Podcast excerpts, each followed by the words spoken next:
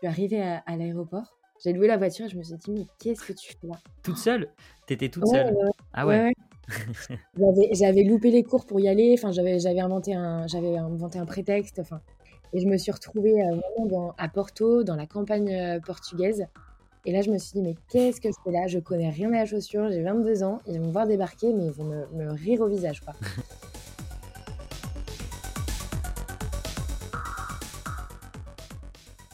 C'est assez incroyable parce que, euh, au final, euh, ce moment-là, je réalise pas encore tout ce qui se passe. Euh, c'est que des chiffres. Et c'est vrai que quand on voit le compteur qui, qui augmente, tu- on réalise pas.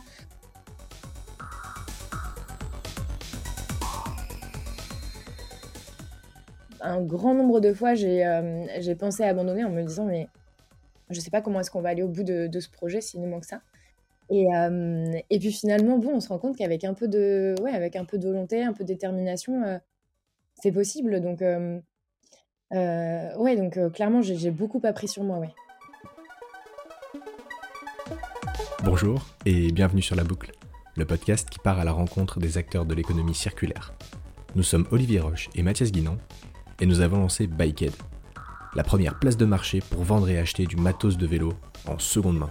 Dans la boucle, on va donner de la voix aux acteurs de l'économie circulaire au travers de discussions sans filtre et sans tabou à propos de leur parcours, leur vision et leurs projets.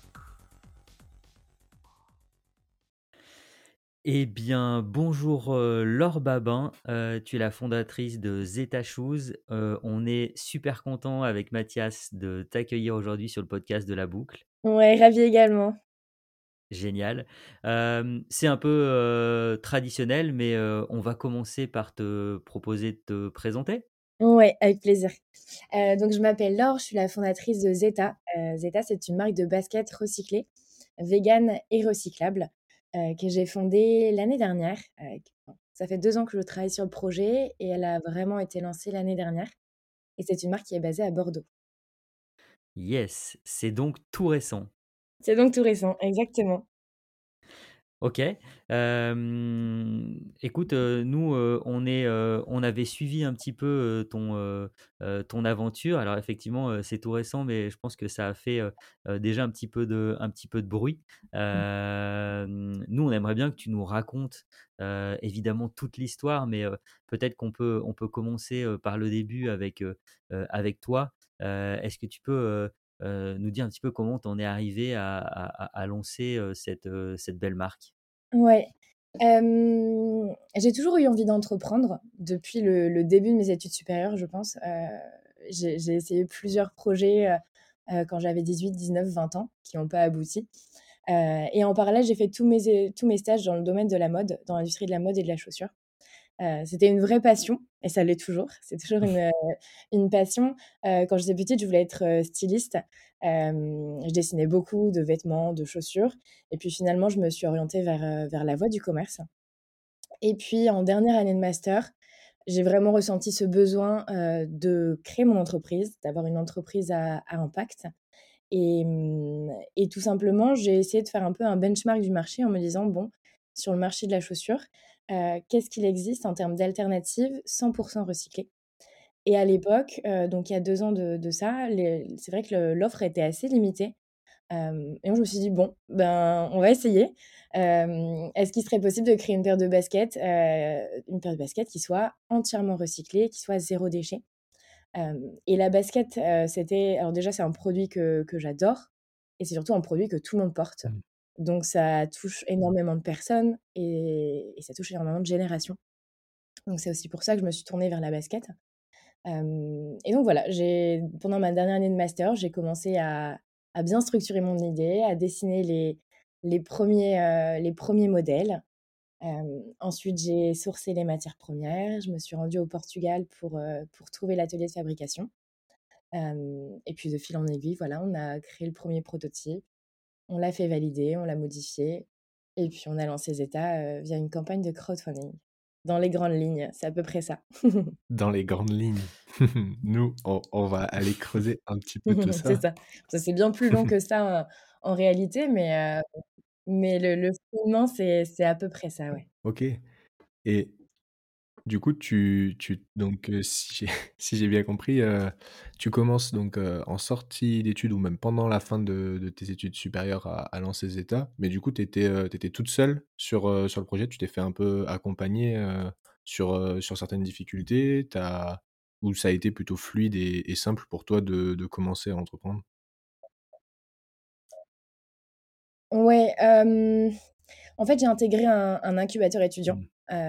Pendant ma dernière année d'études au au lancement du au moment où j'ai eu l'idée, heu, donc qui m'a permis un peu de structurer mes idées, d'être, d'être accompagnée. Mais j'ai mais j'ai développé le le projet seule, heu, j'ai pas d'associé, et pour le moment, c'est pas à l'ordre du jour.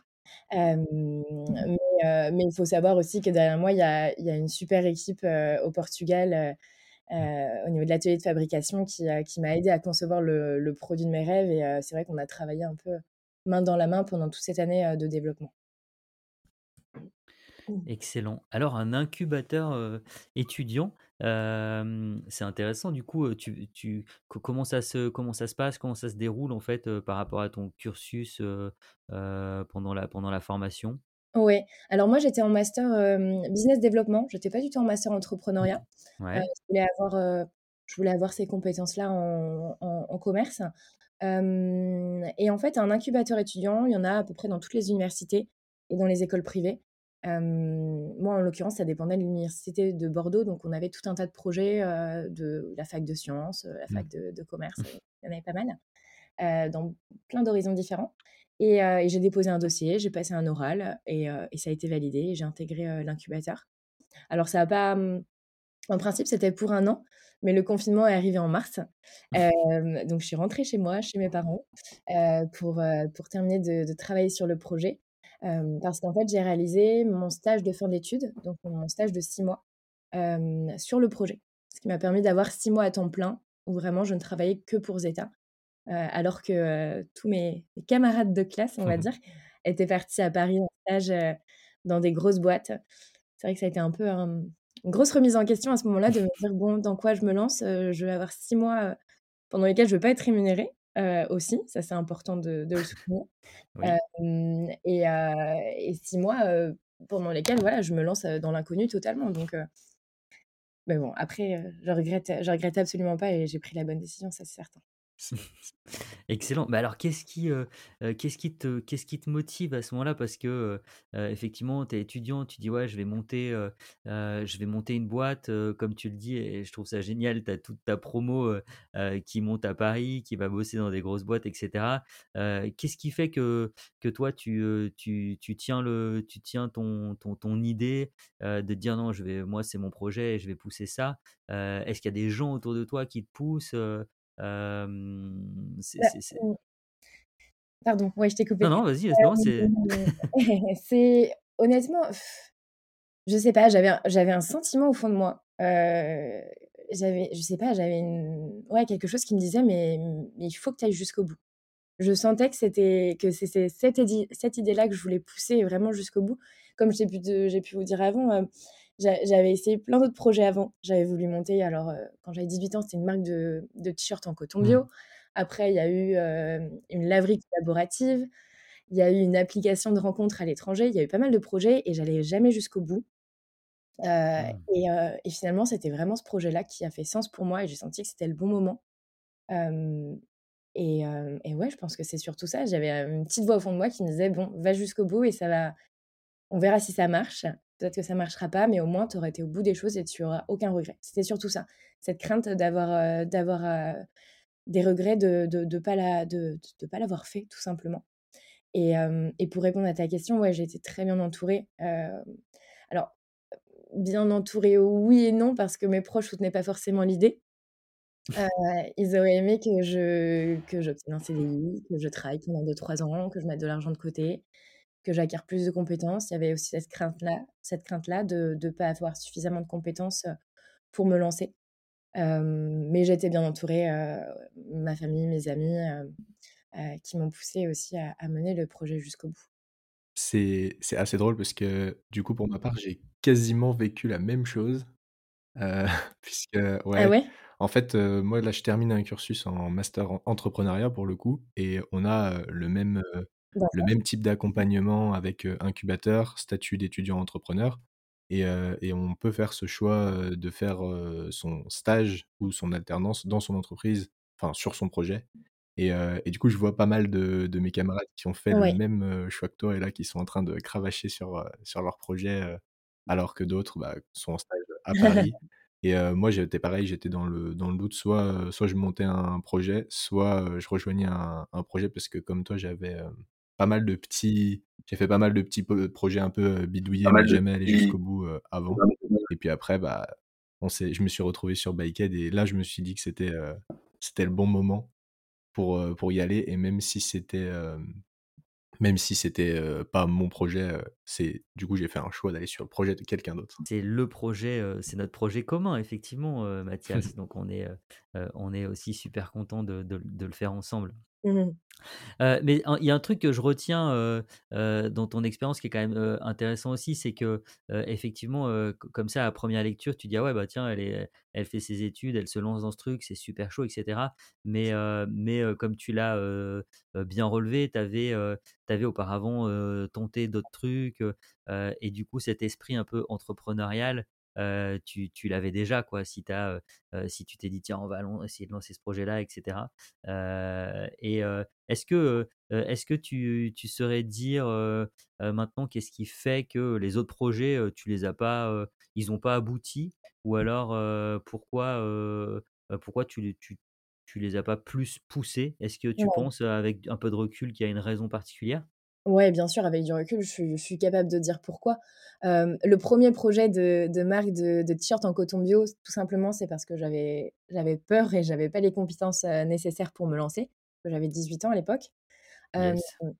le projet d'application, d'application mobile de, de rencontres à l'étranger, c'était. je suis une passionnée de voyage. J'ai beaucoup voyagé durant mes mmh. études. J'ai, j'ai eu cette chance-là. donc, je voulais absolument me lancer une appli, une appli dans le voyage.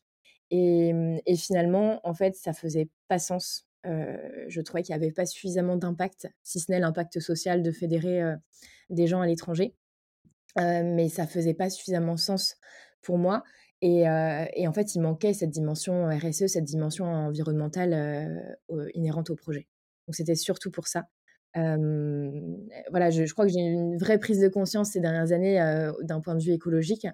Euh, je viens de la campagne, donc j'ai grandi euh, entourée de champs et, euh, et j'ai toujours été sensibilisée à ça. Et, et je pense que oui, j'avais un... Il manquait cette dimension-là.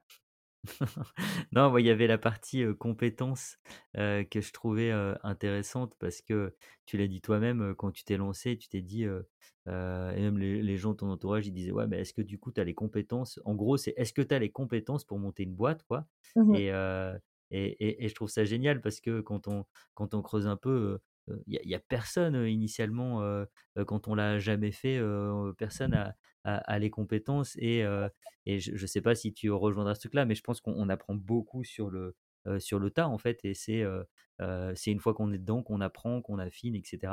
Et, et j'imagine que c'est ce, que tu, ce que tu as vécu et ce que tu vis aussi aujourd'hui. Bien sûr et je te rejoins complètement et j'ai jamais autant appris que mmh. pendant ces ces 2 dernières années. c'est impressionnant. Mmh. par rapport à j'ai fait 5 ans d'études dans le commerce et dans le marketing. J'ai jamais autant appris en autodidacte que, pendant le développement de de ma marque. Que ce soit sur le volet, juridique, quand il a fallu déposer les statuts, que ce soit sur le volet, de, mmh, au niveau de de de la marque en elle-même, sur le dépôt de marque sur le mmh. volet financier, la logistique, la production. J'ai appris énormément sur la, sur la production des chaussures. je ne savais pas comment fabriquer une chaussure. c'est incroyable parce que c'est aussi ce que je recherchais. C'est-à-dire que je cherchais un métier qui me permette de, de, de, qui rejoigne tous les domaines que j'aimais, que ce soit le graphisme, la com, la, la, le, le, développement produit, la logistique même. Donc c'est ça, c'est ça, c'est génial. C'est-à-dire qu'on s'ennuie jamais. Et je pense que vous le vivez mmh. vous aussi. Il y a plein d'imprévus qui font que on s'ennuie pas quand on crée une boîte. Et il y a plein de choses à faire sur plein de domaines différents. Alors bien sûr, il y a des choses qu'on aime moins, mais mais ouais, là-dessus c'est génial. Et, et ce manque de compétences au final, ben, avec du recul, finalement, on, avec un peu de volonté et, et, et, voilà, en y passant un peu de temps, le manque de compétences, il se fait plus tellement sentir au fil des mois. Je sais pas si vous me rejoignez, Mmh. là-dessus, mais voilà, s'il y a des domaines sur lesquels on n'est pas forcément très très bon, hem, au final, on apprend, on apprend avec le temps et puis il y a aussi une question de bien s'entourer. Heu, moi, j'étais pas forcément très douée sur les sur les sujets compta, heu, compta finance et j'ai plein de plein d'amis autour de moi qui le sont donc en s'entourant bien, je pense que ça ça ça ça le fait. Ce qu'on ce que ce qu'on ce qu'on remarque, c'est que ça part souvent d'un d'un état d'esprit. Heu, quand on entreprend, on parle Ouais. de de compétences souvent, mais c'est tellement large comme, heu, comme domaine, d'application que c'est il y a pas une formation qui permet d'explorer toutes les dimensions de l'entrepreneuriat, d'autant plus qu'il y a plein de formes d'entrepreneuriat différentes Ouais, et du coup, il y a forcément à un moment donné la question de légitimité qui va se poser.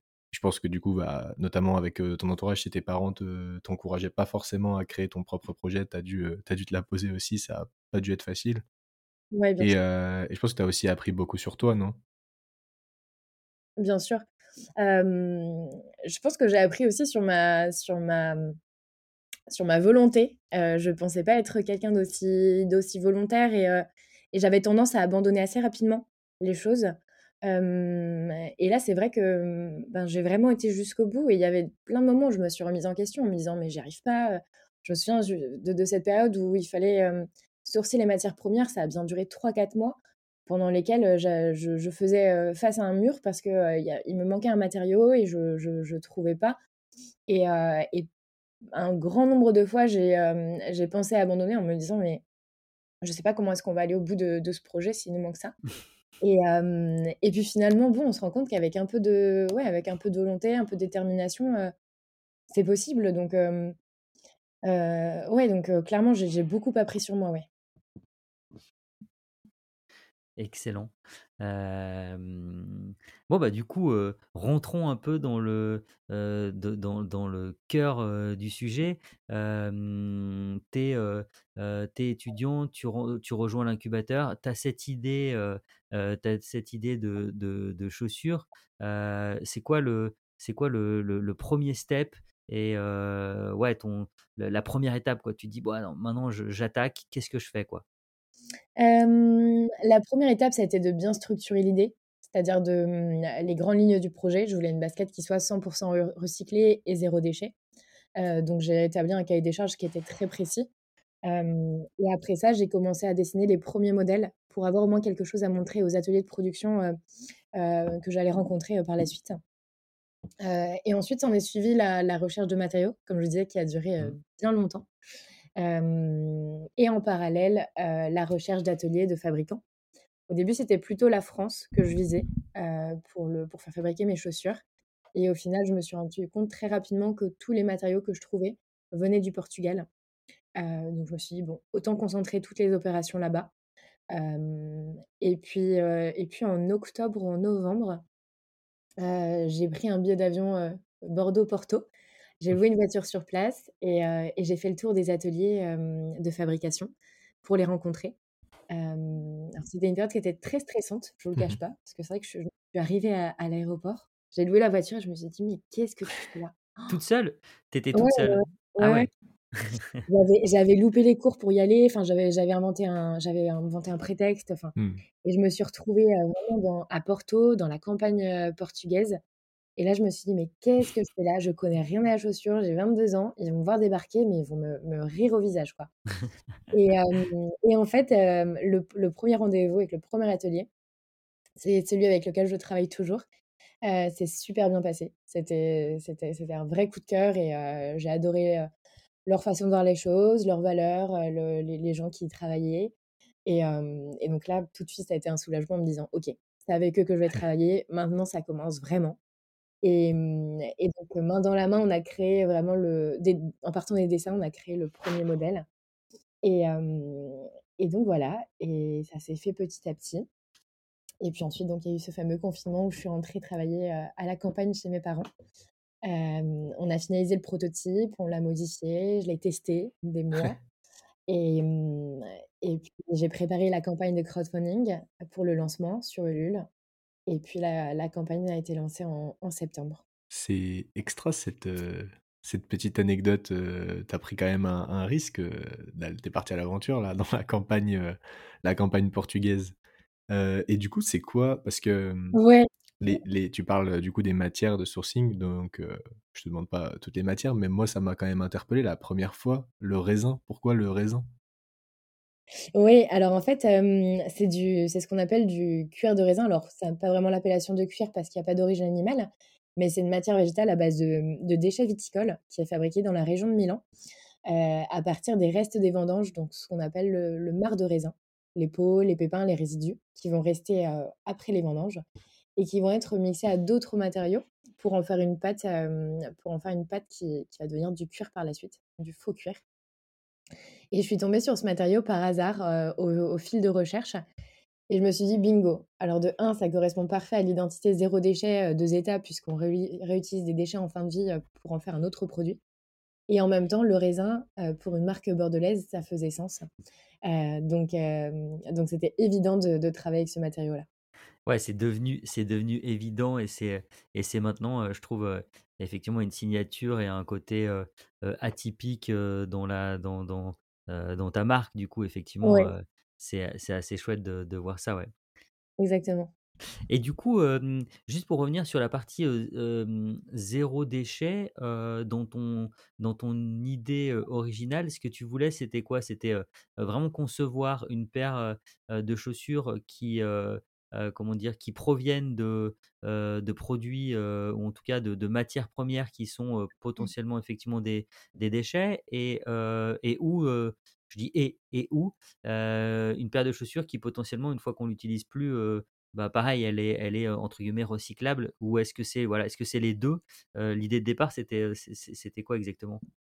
C'était vraiment les deux. C'est-à-dire que dans un premier temps il fallait que, que tous les matériaux soient recyclés Mmh Absolument tous, en passant même par, les parties non visibles de la chaussure qu'on voit pas, les, tous les renforts et mmh. la colle, toutes ces choses-là. c'est vraiment chacun des composants il y a beaucoup de composants dans une chaussure. il fallait absolument que tout soit recyclé et qu'il soit le plus clean possible, c'est-à-dire, le moins de de matériaux, de matériaux nocifs ou, ou, ou avec une mauvaise composition, comme le polyester par exemple, et recyclable parce qu'on sait qu'en France, voilà, il y a une grande majorité des, textiles et des chaussures qui ne sont pas recyclés.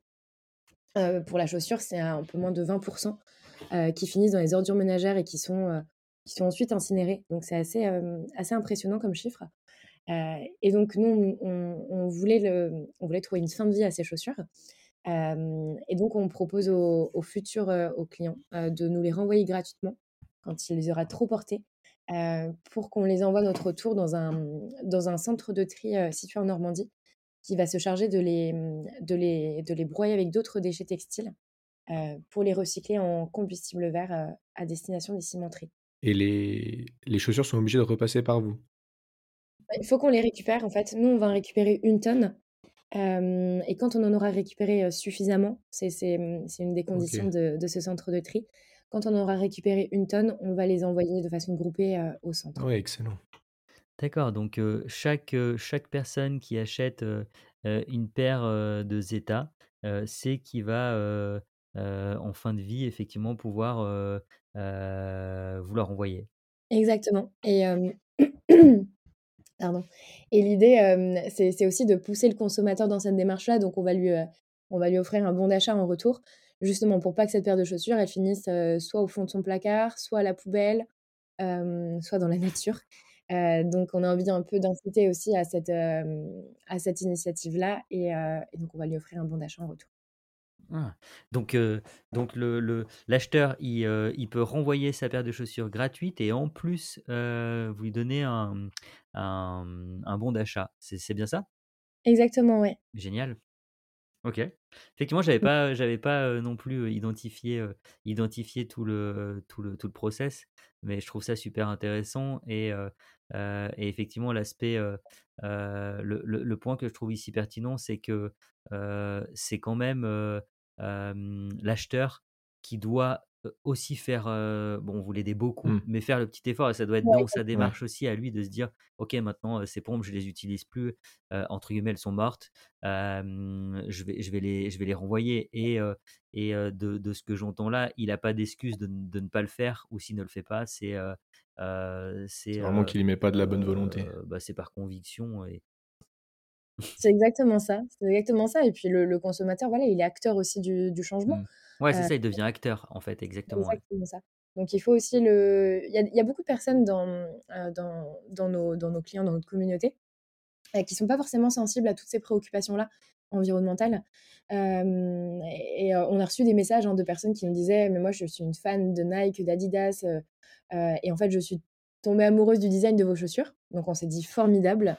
On a réussi à convaincre, des personnes qui étaient pas forcément sensibles à à tous ces Mmh. enjeux. Et heu et donc forcément, ces personnes-là, il va falloir, heu, quand même, éveiller une certaine prise de conscience, il va falloir les sensibiliser. D'où cette idée aussi d'offrir un bon d'achat pour, pousser à la démarche. OK, du coup, par le design, tu arrives à tu à toucher des personnes qui sont pas forcément sensibles au recyclage, des déchets ou de leurs habits et tu arrives, à les toucher par le design et heu, du coup, après, tu les sensibilises sur, heu, la manière, heu, dont ils peuvent, recycler leurs, heu, leurs chaussures. C'est ça. L'idée vraiment en créant le en créant Zeta, c'était d'avoir, un produit qui soit beau, qu'on ait envie de porter. Personne n'a envie de porter, une paire de chaussures écologiques si elle est pas jolie, il faut dire ce qu'il est. Donc c'était un c'était un c'était vraiment important d'a d'avoir, d'avoir une jolie paire de chaussures, aussi jolie que que que des grandes marques, heu, mais qui soit faite de façon, heu, la plus propre possible, qui soit faite de manière intelligente, en fait. Et et c'est toi qui l'as designé? Qui les a designés? Alors j'ai fait les dessins Ouais, j'ai fait les dessins, le logo, heu et après il y a quand même un c'est quand même passé par un modéliste. Le modéliste, c'est la personne qui va, du dessin, en faire un un un vrai produit. Donc il y a quand même eu un travail à ce niveau-là, heu, que j'aurais pas été capable de faire. Mais j'ai dessiné les les 1 modèles, ouais. Génial. Bon et du coup, hem, tu as fait tes chaussures, tu as rencontré, les producteurs, heu, tu as conçu ton premier prototype, tu lances ta compagnie Ulule et raconte-nous un peu qu'est-ce qui se passe du coup? Donc la campagne est lancée le le 7 septembre 2020, heu et donc on avait un objectif de 100 paires, précommandées pour lancer la production. Et ce qui est assez incroyable, c'est que le premier jour, heu, on a atteint, heu, 500- 500 paires précommandées en un ou 2 Wouah! jours. C'était totalement, heu, inespéré. Moi, j'ai travaillé dans mon coin, dans mon coin pendant pendant plus d'un an et et en fait, ça s'est les les chiffres ont été impressionnants et donc voilà, je je réalise toujours pas, mais on a fait en un mois en 1 mois de campagne, on a précommandé, on a vendu prévendu près de 2 700 paires. Donc Ah ouais, donc très belle ça campagne là. explosé complètement ce que ce que tu voulais faire. Ouais, ouais, ouais, c'est c'était c'était inespéré. C'était inespéré et et les gens ont été très sensibles au projet. La presse en a a beaucoup relayé. J'ai eu beaucoup de chance à ce niveau-là parce que la presse a les les différents médias en ont beaucoup parlé et c'est ce qui a aidé. Il faut savoir que moi je je lançais ce projet, j'avais pas de de de réseau ou voilà, j'ai été étudiante donc comparé à d'autres, d'autres entrepreneurs qui ont, qui sont plus âgés, qui ont déjà travaillé avant, qui ont un réseau plus important, Ouais. heu, moi j'en avais pas. C'est aussi pour ça que c'est assez incroyable. Et et ouais, donc c'était, c'était un mois très intense, psychologiquement aussi, heu, mais heu, mais formidable. Ça nous a permis de nous lancer sereinement et et de voir qu'il y avait un vrai marché et que les gens étaient sensibles au projet. Le crowdfunding, c'est un super moyen de de commencer son son activité. Heu, moi, j'ai rarement vu des des campagnes, heu, c'est c'est une très belle campagne de crowdfunding que que tu as pu mener. Est-ce que tu aurais des des petits conseils, heu, pour mener une campagne de crowdfunding si pour des personnes qui voudraient partir sur un produit comme ça, heu, éco-responsable? Est-ce qu'il y a eu pour toi, heu, des des petits facteurs Ouais, clés, heu, qu'il fallait mettre en place pour, heu, bien réussir cette campagne? ouais. Hem, d'abord, il faut être sûr de son projet, il faut être sûr de son produit, l'avoir testé et heu et sentir que c'est le bon moment pour lancer la campagne. Ne pas se précipiter et heu et le faire parce qu'il faut se dépêcher, non. Il faut que ce soit vraiment le bon moment et que le projet soit abouti, au moins qu'il y ait un premier prototype, ça c'est certain. et en termes de, communication, il y a des choses voilà, qui sont importantes, on le sait, notamment la vidéo. la vidéo de présentation, il y a des chiffres qui sont ressortis sur Internet, c'est que 80% des personnes qui vont regarder une campagne de crowdfunding ne vont pas s'attarder sur les visuels, ne vont pas lire ce qui a été écrit. donc il faut vraiment tout miser sur la vidéo, mmh. avoir une vidéo qui soit claire, concise, pas plus, généralement pas plus d'une minute trente, on conseille. et, agréable à regarder. et puis bien préparer en amont forcément la communication. personne ne doit apprendre que, que, que, la campagne est lancée le jour J. Il faut bien le préparer, il faut teaser sur les réseaux sociaux. Donc c'est à peu près mes, à peu près mes conseils. et je dirais aussi, j'en rajouterais quand même un, bien s'entourer parce que c'est un mois qui est très intense, qui est très fatigant. Et il ne faut pas le vivre seul. Si, Voilà, en, l'occurrence, moi, je me lançais seule. Et, et ce mois-là, je l'ai vécu entouré de mes proches et, de mes amis. Et, c'était hyper important dans certains moments. Ah, du coup, c'était ton entourage, c'était c'était les potes qui étaient aussi autour de toi et qui, et qui te disaient Allez, vas-y, Laure, tiens le coup, ça va cartonner, c'est ça Oui, c'est un peu ça. C'est un peu ça. En, fait, il faut beaucoup donner pour ce mois-là parce qu'il faut être tout le temps, il faut être sur tous les fronts en même temps, à la fois sur la communication. Il faut répondre aux interviews des journalistes. Il faut se déplacer. Il faut commencer à préparer les achats de matières premières pour la production il y a tout un tas de sujets sur lesquels il faut travailler pendant cette campagne.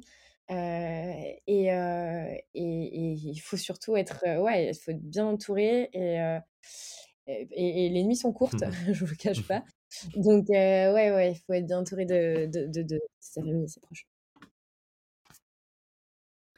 Trop bien et donc cette, cette, cette campagne, elle, elle cartonne. tu es devenue une experte en, crowdfunding.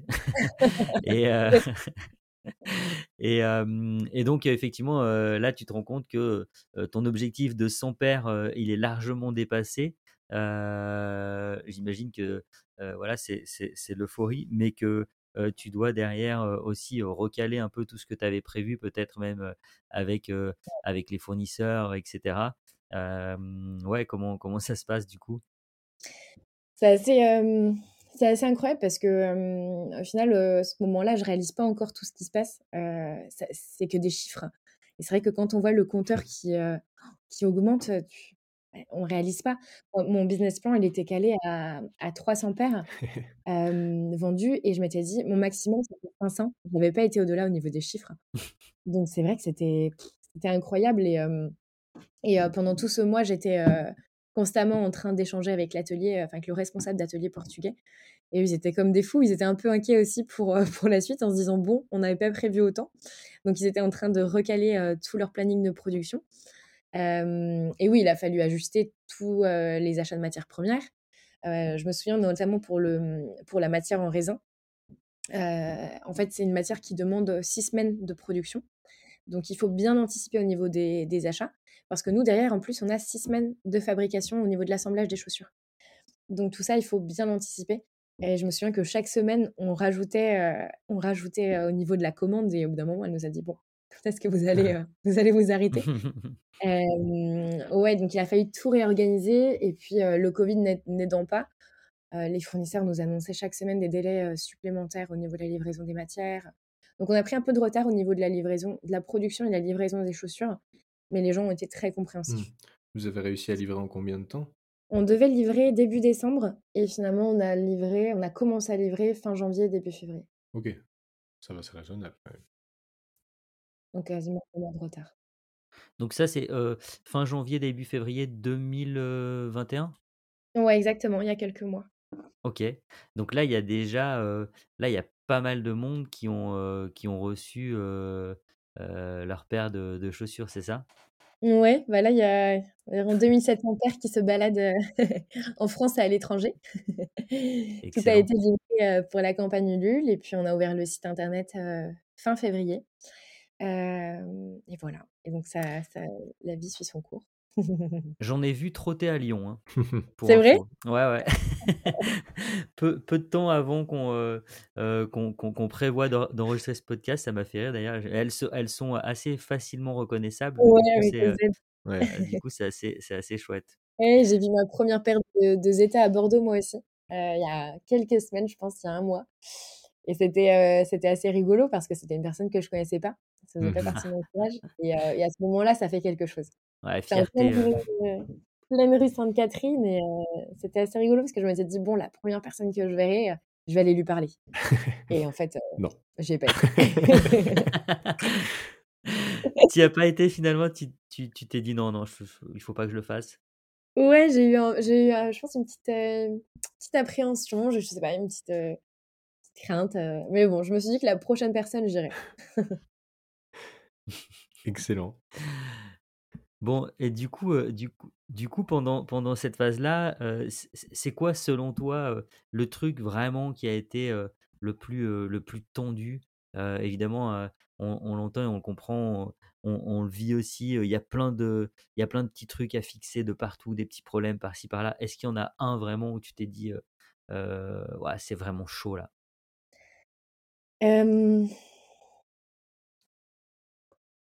C'est une bonne question. Hmm. Il y en a eu Euh, trop. hum, bah, c'est plein de petites choses combinées qui font que, euh, que les journées ont été bien chargées. Euh, je pense que le plus compliqué à mettre en place, ça a été, ça a été la production. Parce qu'en fait, quand tu as, quand tu dépends de plusieurs fournisseurs, que tu as tout un tas de matériaux, il suffit qu'il y en ait un qui soit pas arrivé, qui soit pas livré. Nous, en l'occurrence, c'était les semelles qui ont pris très longtemps à être Mhm. livrées. Et sans semelles, on ne pouvait pas fabriquer de chaussures, en fait. Euh, donc ça, ça a été très compliqué. Et puis, il faut savoir que bah, l'atelier avec lequel je travaille, il travaille avec plein d'autres marques. Donc, il suffit que voilà, le temps qui m'était accordé sur leur planning soit passé, soit dépassé. Eux, ils se sont engagés auprès d'autres marques, donc ils doivent lancer la prod pour d'autres marques. Et donc, moi, je, passe après, euh, si les composants sont pas arrivés. Donc, ça- la production, ça a été un vrai casse-tête et ça reste un casse-tête énorme. Euh, et, euh, et je pense que c'est surtout ça, ouais, c'est surtout ça. Alors après, il y a plein d'autres petites choses. euh, j'ai eu plein de, de casse-têtes avec euh, la logistique, le transport, plein de, plein de choses dont je vous épargnerai les détails parce que c'est pas très intéressant. Mais, mais ouais, ça a été, ça a été le plus compliqué. Et, et du coup, aujourd'hui, comment ça se passe? C'est quoi un peu les, les nouveaux, les nouveaux challenges? Donc là, tu as passé les, les challenges du lancement, tu as réussi à livrer tes premières paires. Et ensuite, c'est quoi un peu les, challenges qui se sont présentés à toi une fois que tu avais, enclenché, disons, la première phase? Honnêt- honnêtement, le plus gros challenge, je pense, c'est de, de pérenniser l'activité et faire que les clients soient toujours aussi, aussi proches de nous et nous suivent toujours autant. Et de les fidéliser aussi. Ça va être le gros objectif sur les prochains mois, années à venir. Là, on a la chance, on va dire que voilà, le, le- les baskets en raisin, ça fonctionne, ça, ça, ça a plu. Mais moi, le, au niveau, euh, au, au début du projet, l'objectif, c'était vraiment de, de créer des baskets zéro déchet. C'est-à-dire prouver qu'avec n'importe quel déchet, on puisse faire un produit qui soit design. Mm. Euh, donc, l'objectif, ça va être de se euh, pas, pas d'arrêter de produire des chaussures à, à partir de raisins, mais de prouver qu'on peut utiliser tout un tas d'autres matériaux, de fruits, de, un tas de, de déchets en fin de vie, euh, pour les, les recycler dans des chaussures. Donc ça, c'est en termes de stratégie, c'est assez compliqué aussi parce que Zeta, ça a vraiment cette étiquette euh, de basket en raisin. Euh, mais c'était pas l'objectif premier. Donc ça, ça va être assez... être, voilà, une, une- une grosse part de la stratégie. Et puis, voilà, toujours pouvoir développer de nouveaux modèles assez rapidement euh, pour, euh, pour garder les, les clients éveillés, on va dire. Du coup, si je comprends bien, il y a quand même une mission. euh, donc derrière la, la basket, il y a quand même cette mission de repenser des objets un peu du quotidien, mais en économie circulaire, en conception en économie circulaire, c'est ça? Exactement. Alors, Zeta, ça restera une marque de Ok. basket. Et alors, peut-être qu'on se dirigera vers la suite, vers du textile, on, on- on verra. Euh, mais voilà, l'objectif, c'était vraiment de prouver qu'avec n'importe quel matériau en fin de vie, on peut en faire un produit design et on peut euh, comme tu le disais, on peut, voilà, ça fait totalement partie de l'économie circulaire. et, ça va être le, gros défi de, ouais, de, de, l'année. Ouais, c'est excellent parce que ça, je trouve que ça touche aussi à ta vision dès le début. et là, on le comprend bien quand tu le dis. ton, ton, ton idée de base, c'est ça. Et c'est, c'est, envie de montrer que avec n'importe quel type de déchet, on peut faire aujourd'hui des baskets, mais en tout cas des, ouais, des, des, objets qui sont design et qui font vie et qui sont désirables. Exactement, leur donner une seconde vie. Paris réussi pour les chaussures, donc. Paris réussi pour le moment. Paris réussi pour le moment. Pour le moment, ça, a été plutôt facile, entre guillemets. on va voir comment, comment s'annoncent les prochaines semaines. Yes. Après, sur la sur la fidélisation, ce que je trouve qui est intéressant, c'est que, le concept que tu, décrivais, tout à l'heure en disant, «Nos clients peuvent nous renvoyer les chaussures et ils ont un bon, un bon d'achat».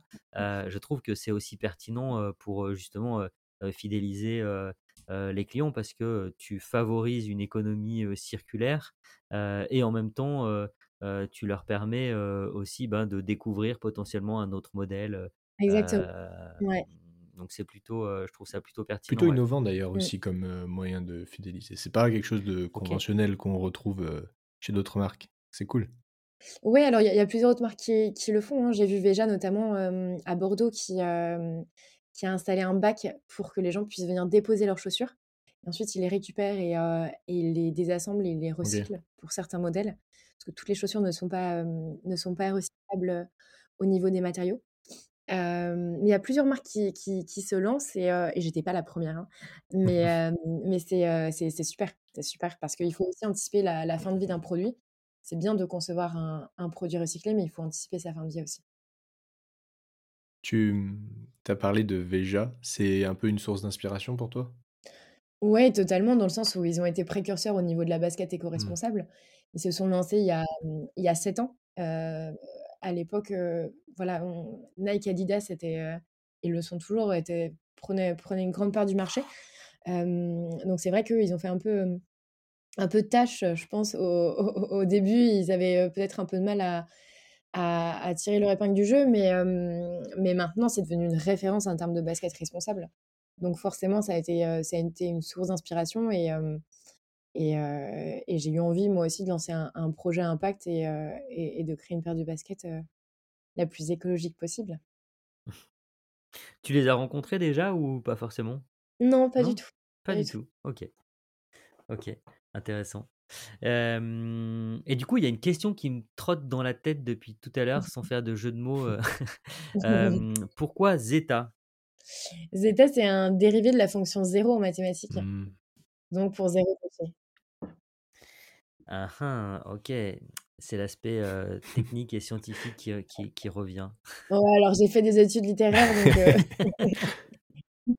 c'était simplement que il fallait trouver un nom et, et j'ai tout simplement tapé sur internet champ sémantique de zéro et j'ai fait des pages et des pages et des pages de, dictionnaires et de, et de bouquins. Et au final, je suis tombée là-dessus, je me suis dit bingo, ça sonne super bien et ça va être possible de, dans, voilà, de créer une identité autour de ça. Et je me suis dit, parfait. Bravo, ça sonne bien, effectivement.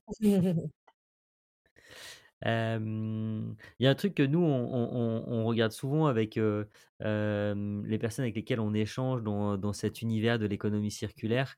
Et ici, on voit que, tu l'as, que toi, tu l'as fait dès le début. C'est, c'est comment est-ce que comment est-ce que tu mesures l'impact, on va dire, bah oui, l'impact en fait de, ton business. Et, et je crois me souvenir justement que sur sur chaque fiche produit, tu indiques le nombre de, le, le, le, le, nombre de kilos de, de, déchets recyclés avec une paire de chaussures. ça, voilà, c'est quelque chose qui, pour, pour toi, pour vous, chez Zeta, est un, est un point super important. Ouais, exactement. En fait, c'est assez compliqué de, mesurer son empreinte carbone, enfin de mesurer l'empreinte carbone, par exemple, d'un produit, parce qu'il y a énormément de composants, il y a énormément de paramètres qui rentrent en jeu. Et on ne peut pas forcément comparer avec une paire de baskets classiques parce qu'elles ne sont pas toutes produites au même endroit, pas, pas, à partir des mêmes matériaux. Donc, ce serait très compliqué de généraliser.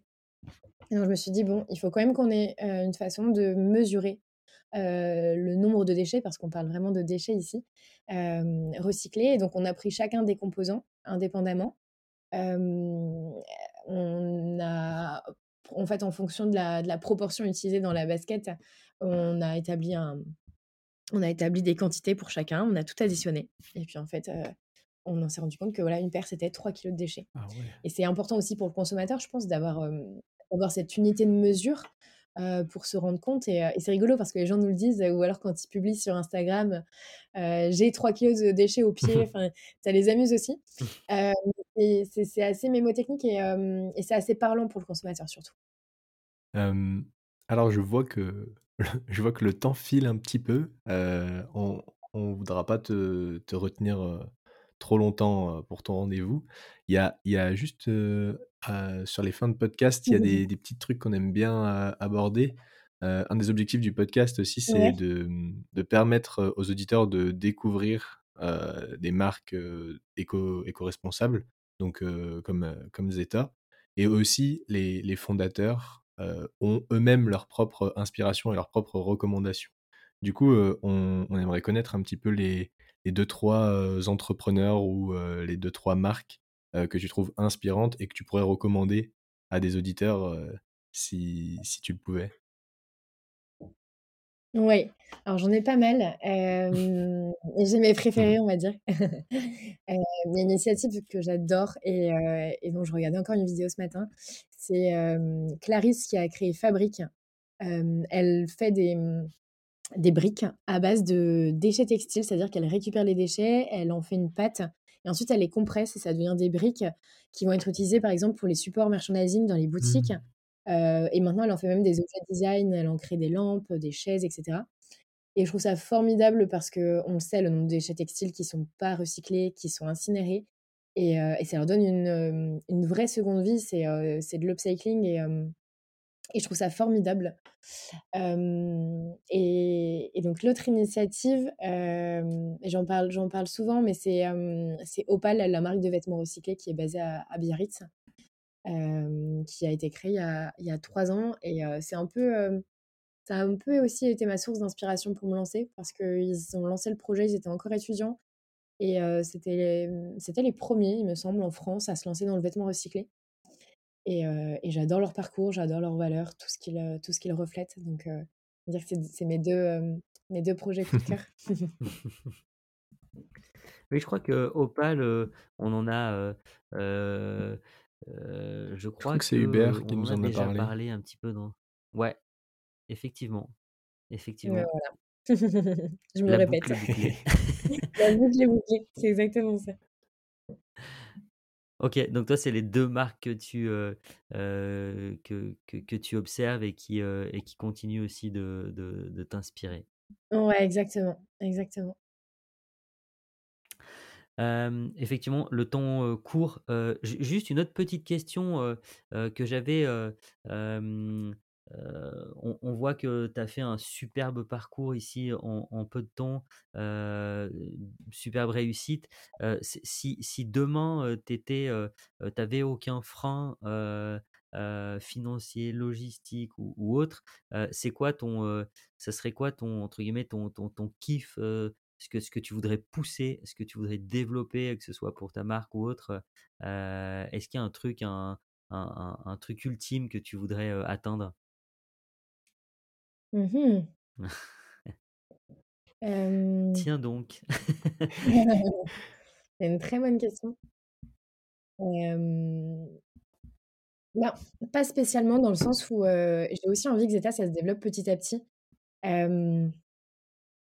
c'est-à-dire que pour l'instant, tout ce qu'on a envie de mettre en place, on arrive à le faire de façon progressive.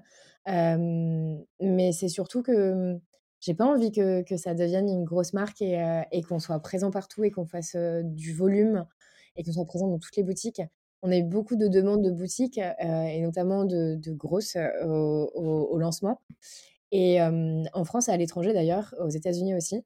Et je me suis dit tout simplement que c'était pas forcément l'objectif de faire du volume et ça, ça perdrait un peu de, de son sens d'être présent partout et de mmh, et, en fait de, créer le besoin chez le consommateur aussi. de base, on doit acheter une paire de chaussures parce qu'on a besoin de se chausser et, pas parce qu'on a, pas parce que, pas parce qu'elle nous fait envie, même si c'est souvent ça. et donc, j'ai envie que la marque se développe petit à petit et, et qu'on fasse les choses de façon progressive. Ok. Intéressant. Ça va, yes.